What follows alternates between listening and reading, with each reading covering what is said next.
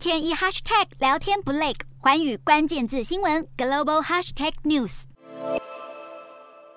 线上博弈产业欣欣向荣，施雅努港是柬埔寨唯一的深水港，中国称之为西哈努克港，简称西港，是一带路倡议的战略重镇，大批中国开发商涌入大兴土木，带动当地的经济迅速起飞。而西港本该发展成柬埔寨最重要的经济特区，然而光是二零一六年到二零一八年间，中国在西港就投入近十亿美元的资金，几乎集中在博弈业，也让西港摇身成为赌城。不过，二零二零年新冠疫情打乱全球经济，不止柬埔寨当局实施禁赌令，再加上北京当局又以打击电信诈骗为由，祭出了断卡行动，锁定银行卡和电话卡，防止赌金和人民币流出中国境外。让线上博弈公司纷纷转型为网络诈骗，同样是线上操作，但是获利更高，甚至发展成一条龙的黑色诈骗产业链。西港也沦为中国不法分子的犯罪之都，甚至涉及人口贩卖。遭到绑架的受害者大多表示，人蛇集团先是开出高薪而且正当的工作机会，但人到了柬埔寨才发现是从事俗称“杀猪盘”的社群平台诈骗，